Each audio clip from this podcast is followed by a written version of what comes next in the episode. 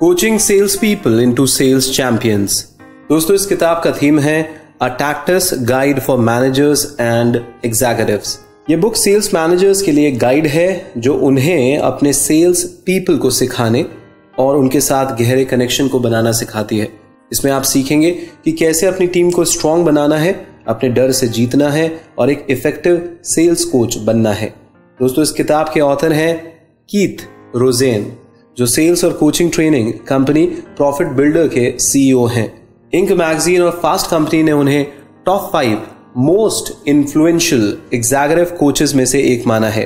तो आइए दोस्तों coaching sales people into sales champion किताब की इंग्लिश बुक समरी को सुनते हैं। एक ग्रेट कोच और सेल्स मैनेजर बने।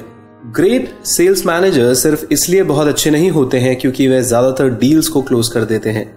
वो इसलिए ग्रेट होते हैं क्योंकि वो एक स्पोर्ट्स कोच की तरह हर दिन और अधिक अचीव करने के लिए अपनी टीम को पुश करते हैं। यही कारण है कि एक great sales manager by default ही एक ग्रेट कोच भी होता है। प्रॉब्लम यह है कि इन दोनों रोल्स के लिए अलग अलग स्किल सेट की ज़रूरत होती है। उदाहरण के लिए, एक ग्रेट कोच शायद एम्प्लॉय की पर्सनल ग्रोथ के मुकाबले उसके क्वार्टरली सेल्स गोल्स के बारे में कम टेंशन लेता है। फिर भी एक ग्रेट सेल्स कोच यह डिफरेंस क्रिएट कर सकता है कि आपकी सेल्स टीम बेहतरीन है या एवरेज और जैसा कि हम सभी जानते हैं कि एक बड़ी सेल्स टीम एक सक्सेसफुल बढ़ती कंपनी और लगभग बर्बाद हो चुकी कंपनी के बीच डिफरेंस क्रिएट कर सकती है दोस्तों। अपनी सेल्स टीम को सक्सेसफुल बनाने के लिए आपको यह पता लगाना होगा कि उन्हें क्या चाहिए। मान लीजिए कि आप एक सेल्स मैनेजर हैं, जो अपनी लीड जनरेशन और सेल्स के एफर्ट को डेवलप करना चाहते हैं। लेकिन आप एक डिफाइंड अप्रोच या गेम प्लान के बिना स्ट्रगल कर रहे हैं। ये क्लियर है कि आपको एडवाइस की ज़रूरत है। इसलिए आप कंसल्टेंट ट्रेनर और कोच को शामिल करने का डिसीज़न लेते हैं। हालाँकि आपका डिसीज़न अच्छा है, पर यह भी जानना आपके लिए इंपॉर्टेंट है कि आपके सेल्स पीपल को वास्तव में किस तरीके के सपोर्ट की ज़रूरत है। उदाहरण के लिए, एक कंसल्टेंट आपके टारगेटेड मार्केट के लिए मार्केट रिसर्च करके आपकी प्रॉब्लम को सॉल्व कर सकता है। लेकिन अपनी रिसर्च के रिज़ल्ट शेयर करने के बाद वो आपको अपनी स्ट्रैटेजी प्रेजेंट करेगा और साथ ही साथ उसे इम्प्लीमेंट करने के लिए कहेगा। ट्रेनर कंसल्टेंट की रिपोर्ट के बेसिस पर उन एरियाज़ को पहचान लेगा जहाँ आपको और आपकी टीम को इम्प्रूव करने की ज़रूरत होगी।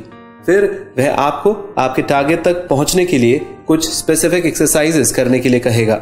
वास्तव में आपकी सेल्स अप्रोच को बेहतर बनाने के लिए बहुत ट्रेनर ऐसा कर सकते हैं। उदाहरण के लिए, वह आपको सेल्स पिच की प्रैक्टिस करने में मदद करवाएँगे या रोल प्लेइंग एक्सरसाइजेस करवाकर मदद कर सकते हैं। ज़ाहिर है दोस्तों, एक कंसल्टेंट और ट्रेनर को हायर करना आपकी मदद कर सकता है। लेकिन बहुत से मैनेजर्स तीसरे स्टेप को नेग्लेक्ट कर देते हैं, जो कि कोचिंग होता है। ऐसा इसलिए है क्योंकि आपकी ट्रेनिंग के बाद एक कोच यह इंश्योर करने में एक इंपॉर्टेंट रोल निभाता है कि आप और आपकी टीम अपनी ट्रेनिंग को समझें और इसे इफ़ेक्टिव तरीके से फॉलो करें।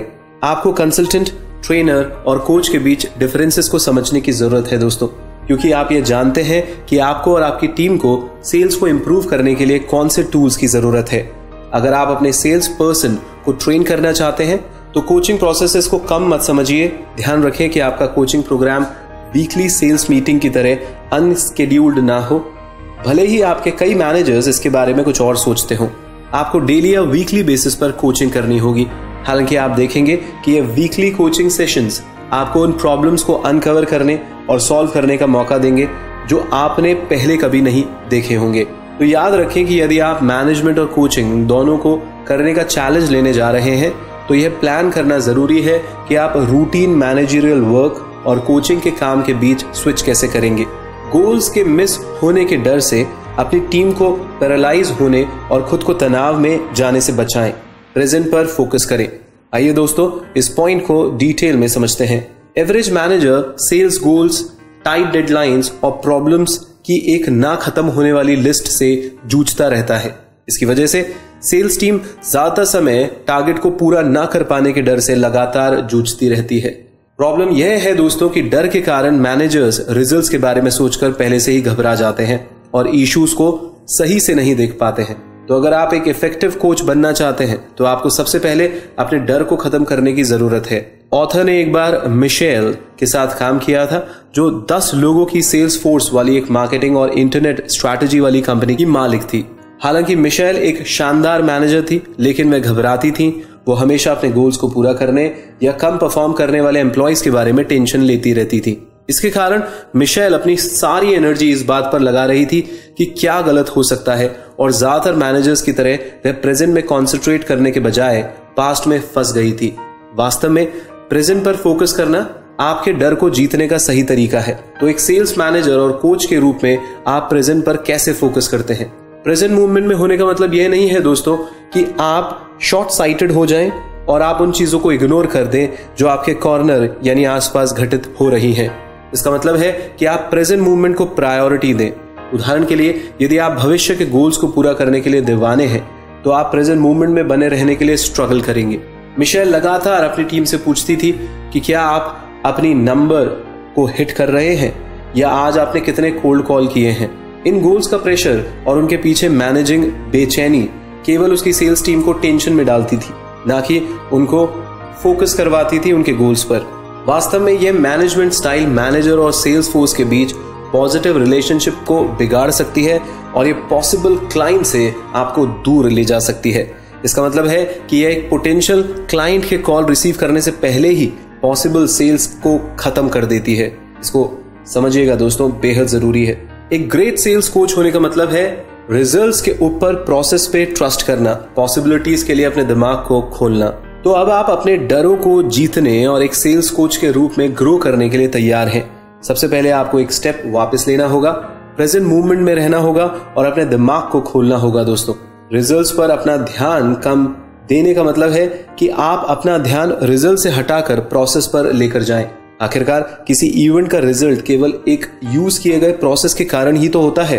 अपने डिजायर्ड रिज़ल्ट को इंश्योर करने के लिए आपको उस प्रोसेस की पहचान करने की ज़रूरत है, जो उस डिजायर्ड रिज़ल्ट को प्रोड्यूस करेगा और उसके बाद उस पर बना रहेगा। आइए इसे मिशेल के एग्ज़ाम्पल से समझते हैं। मिशेल को अपनी टीम के द्वारा किए जा रहे कॉल्स के नंबर पर कम ध्यान देना चाहिए और चेक करना चाहिए कि सेल्स प्रोसेस कैसे काम कर रहा है या नहीं कर रहा है। ऐसा करके वह एक साधारण सेल्स मैनेजर से इफ़ेक्टिव सेल्स कोच बन सकती है। लेकिन कभी कभी आपको थोड़ी एक्स्ट्रा हेल्प की ज़रूरत होती है। प्रोसेस पर कॉन्सेंट्रेट करने के लिए एक और स्ट्रैटेजी एक्सपेक्टेशंस को छोड़ना है। ऐसा करने के लिए आपको अपनी एनर्जी को रिजल्ट्स के बारे में एक्सपेक्ट करने की जगह पॉसिबिलिटीज को बनाने के लिए लगाना चाहिए। यहाँ एक पॉसिबिलिटी का मतलब है कि जो कुछ हो सकता है और एक्सपेक्टेशन का मतलब है कुछ होने की उम्मीद करना। उदाहरण के लिए आप चाहते हैं कि आपकी टीम हर दिन कुछ सर्टेन नंबर के कॉल करे, लेकिन आप उन्हें किसी पॉसिबल डिफ़िकल्ट क्लाइंट के मिलने पर हेल्प करने की पॉसिबिलिटी भी दे सकते हैं। अच्छे कोच वास्तव में जानते हैं कि उनकी टीम के हर मेंबर को क्या चाहिए और वो क्या चाहते हैं। आइए इसको डिटेल में समझते हैं दोस्तों। शायद आपको लगता है कि आप किसी की लाइफ को बेहतर बनाने के बारे में जानते हैं, लेकिन प्रॉब्लम यह है दोस्तों कि आपके अकॉर्डिंग समझा जा रहा बेहतर वर्ड का मतलब दूसरे पर्सन के लिए एकदम गलत हो सकता है। इसलिए ज़रूरी है कि आप लोगों को जितना वह करना चाहते हैं, उससे और अधिक करने के लिए मोटिवेट ना करें। जैक एक सेल्स मैनेजर हैं, जो एक सेलिंग कोच बनना चाहते थे। वो इस बात से परेशान थे, विचलित हो गए थे, कि हर बार जब वह एक सेल्स पर्सन के साथ बैठते थे तो उन्हें कुछ मेजरेबल वैल्यू प्रोड्यूस करनी पड़ती थी। उदाहरण के लिए यदि एक सेल्स पर्सन अपने टारगेट के बारे में बात करने आता था तो जैक उसे और ज़्यादा टारगेट अचीव करने के लिए पुश करता था। और फिर कोई और सेल्स पर्सन ज़्यादा कोल्ड कॉल करना चाहता था, क्योंकि वह रेफरेंस के थ्रू ज़्यादा मीटिंग बुक नहीं कर पा रहा होता था तो जैक कॉल टेम्पलेट एक ओपनर और एक डेली कॉल टारगेट तैयार करते थे। हाँ दोस्तों, क्योंकि कोल्ड कॉल करने से पहले इन चीज़ों की बहुत ज़रूरत पड़ती है। कॉलिंग का टैंपलेट बनाना ओपनर बनाना और डेली कॉल के टारगेट को डिसाइड करना। इस इशू के अलावा जैक एक सपोर्टिव और इनकरेजिंग मैनेजर थे, लेकिन वो ये समझ नहीं पा रहे थे कि अलग अलग लोगों को अलग अलग चीज़ों की इच्छा होती है। उदाहरण के लिए, जब एक एम्प्लॉय अपनी अस्सी हज़ार डॉलर पर ईयर की सेल्स कमीशन से खुश हो जाता है और सेटिस्फाई हो जाता है। तो वहीं उसका दूसरा टीम मेंबर उससे दो गुना कमा रहा होता है। उस केस में जैक जैसे मैनेजर उस फ़र्स्ट मैनेजर को अंडर परफॉर्मिंग बताकर उसे कोचिंग देने की ज़रूरत पर विचार कर सकते हैं। भले ही वह एम्प्लॉय हर घंटे काम करने के बजाय अपने बच्चों के साथ समय बिताना पसंद करता हो। तो दोस्तों, अधिक हासिल करने के लिए सेल्स पर्सन को चैलेंज देना कोचिंग का एक मेन एस्पेक्ट होता है। क्योंकि आप चाहते हैं कि आपकी टीम और अच्छा परफॉर्म करे। हालाँकि कोचिंग सिर्फ़ इस बारे में नहीं है, आप क्या पाना चाहते हैं? वास्तव में यह हर पर्सन की इच्छाओं और जरूरतों को पूरा करने से अधिक है।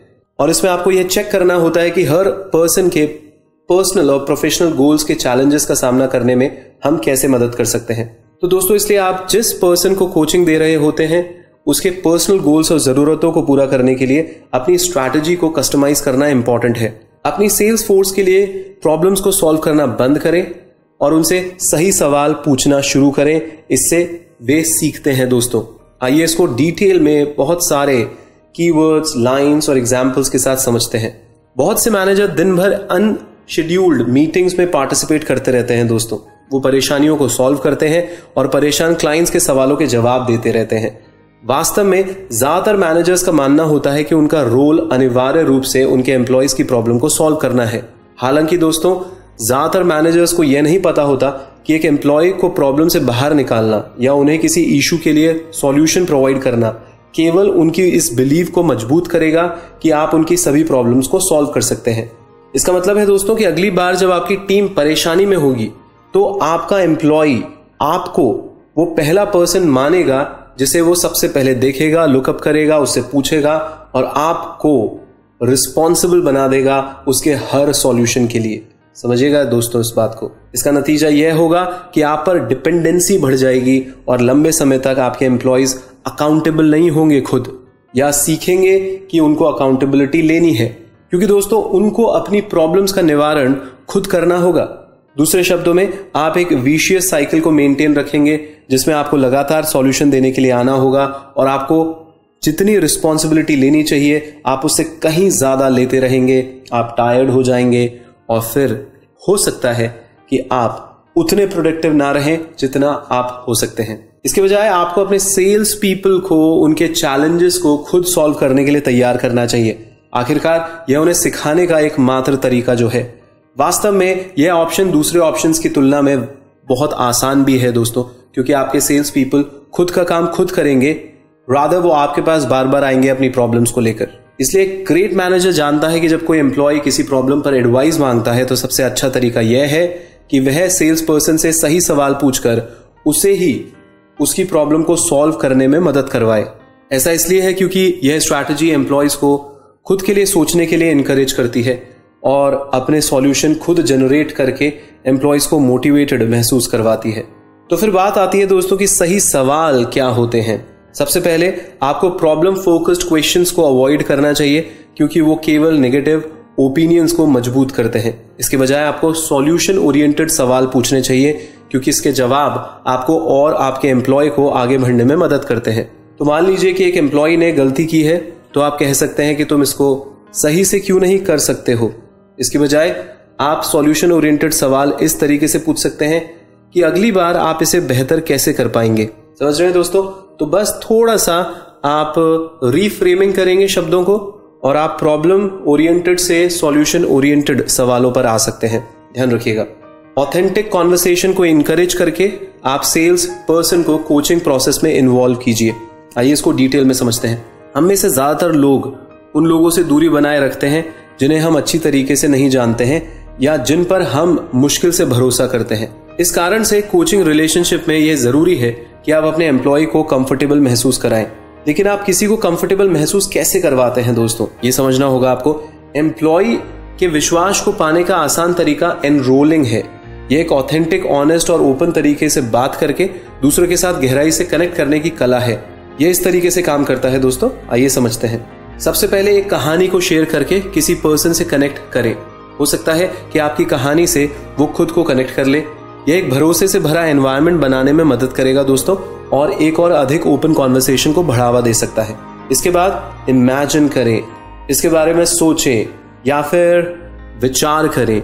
इस तरीके के शब्दों का उपयोग करके आप अपने एम्प्लॉय को, उसके विजन को एक्सपैंड करने के लिए इनकरेज कर सकते हैं। आखिरकार जिन लोगों को कोचिंग की ज़रूरत होती है उन्हें इस प्रोसेस की काफ़ी ज़रूरत होती है, क्योंकि वे अपनी आँखों के सामने पॉसिबल पोटेंशियल नहीं देख पाते हैं।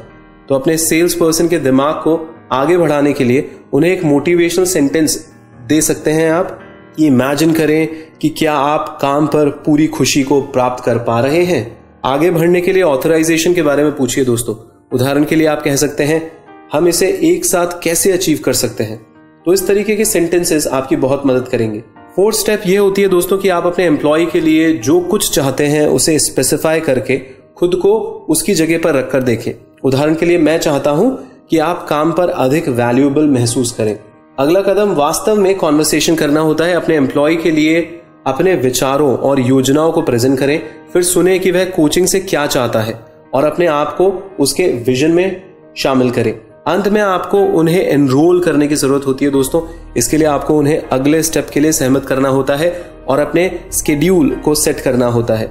इसमें अगली मीटिंग से पहले यह डिसाइड करना भी हो सकता है कि आप क्या हासिल करना चाहते हैं, कि आप कोचिंग प्रोसेस को कैसे डिज़ाइन करेंगे, किसी भी चिंता या एक्सपेक्टेशन पर चर्चा कैसे करेंगे। और इससे पहले कि आप इसे जान पाए, आपकी कोचिंग स्ट्रैटेजी नेचुरली बन जाएगी। तो दोस्तों, अंत में इस किताब के मेन टेक अवेज आपके सामने फिर से दोहराता हूँ। पहला, एक ग्रेट कोच एम्प्लॉय की पर्सनल ग्रोथ के मुकाबले उसके क्वार्टरली सेल्स गोल्स के बारे में कम टेंशन लेता है। दूसरा, आप जिस पर्सन को कोचिंग दे रहे होते हैं, उसके पर्सनल गोल्स और जरूरतों को पूरा करने के लिए अपनी स्ट्रैटेजी को कस्टमाइज करना इंपॉर्टेंट है। तीसरा, हमें रिज़ल्ट से अपना ध्यान कम करके उसे प्रोसेसेस पर लगाना चाहिए, क्योंकि किसी इवेंट का रिज़ल्ट केवल एक यूज़ किए गए प्रोसेस के कारण ही आता है। चौथा, हमें प्रॉब्लम फोकस्ड क्वेश्चंस को अवॉइड करना चाहिए, क्योंकि वो केवल नेगेटिव ओपिनियंस को मज़बूत करते हैं। तो दोस्तों, एक मैनेजर और कोच होना दो अलग अलग रोल्स होते हैं, जिसका मतलब है कि आपके एम्प्लॉयज़ को सक्सेस के लिए गाइड करना ज़रूरी है, ताकि वो मैनेजर से कोच तक आसानी से स्विच कर सके। एक बार जब आप इस स्किल पर एक्सपर्टाइज हासिल कर लेते हैं तो अपनी सेल्स टीम के डरों को दूर करके और उनके साथ अच्छी बातचीत को बढ़ावा देकर एक भरोसेमंद और इफ़ेक्टिव कोचिंग रिलेशनशिप की नींव को बना सकते हैं। तो आशा करते हैं दोस्तों coaching sales people into sales champion किताब की इंग्लिश बुक समरी आपको पसंद आई होगी।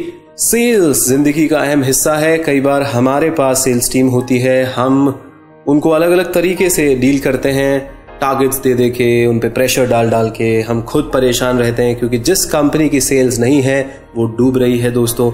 जिस कंपनी की सेल्स है, वो दिन दुनी रात चौगनी तरक्की कर रही है। सेल्स सबसे इंपॉर्टेंट है। और अगर मैं ये कहूँ एवरीथिंग इज़ सेल्स तो ये भी गलत लाइन नहीं होगी दोस्तों। तो बहुत बहुत आपसे गुजारिश है, दिल से गुजारिश है कि प्लीज़ हमारे चैनल को सब्सक्राइब करें। इतनी अच्छी किताबों की समरीज को जन जन तक पहुंचाएँ दोस्तों। अपने सोशल नेटवर्किंग साइट्स पर इनको शेयर ज़रूर करें। लाइक करें कमेंट करें। हम चाहते हैं कि आप तन मन किसी भी प्रकार दोस्तों क्योंकि मदद से ही अच्छा काम आगे बढ़ सकता है। तो यदि आप किसी भी प्रकार हमारी कोई भी सहायता करना चाहें तो nine eight two nine six double four seven double four पे आप मैसेज कर सकते हैं। हमारी टीम आपसे कॉन्टैक्ट करेगी। बहुत सारे लोग सेल्फिश होते हैं दोस्तों, वो सिर्फ़ और सिर्फ़ ज्ञान लेना जानते हैं, वो कुछ देना नहीं जानते। तो आप कुछ भी देना चाहें, किसी भी तरीके से, शेयर ही कर लीजिए इन किताबों को, वो भी एक तरीके से देना है। लोगों को कह दीजिए कि इस चैनल को सब्सक्राइब करें, वो भी एक तरीके से देना है। और कोई और भी तरीका आपके दिल में आता है तो आप ज़रूर करिए दोस्तों। ज्ञान लेना आसान है। कुछ ना कुछ करना अच्छे कामों के लिए ये थोड़ा मुश्किल होता है लोगों के लिए। पर तब भी हम ये आशा करते हैं कि आप हमारी मदद करेंगे। Nine eight two nine six double four seven double four पे व्हाट्सएप करके। बहुत बहुत धन्यवाद। आप समय निकालते हैं और इन बुक समरीज को सुनते हैं। Thank you thank you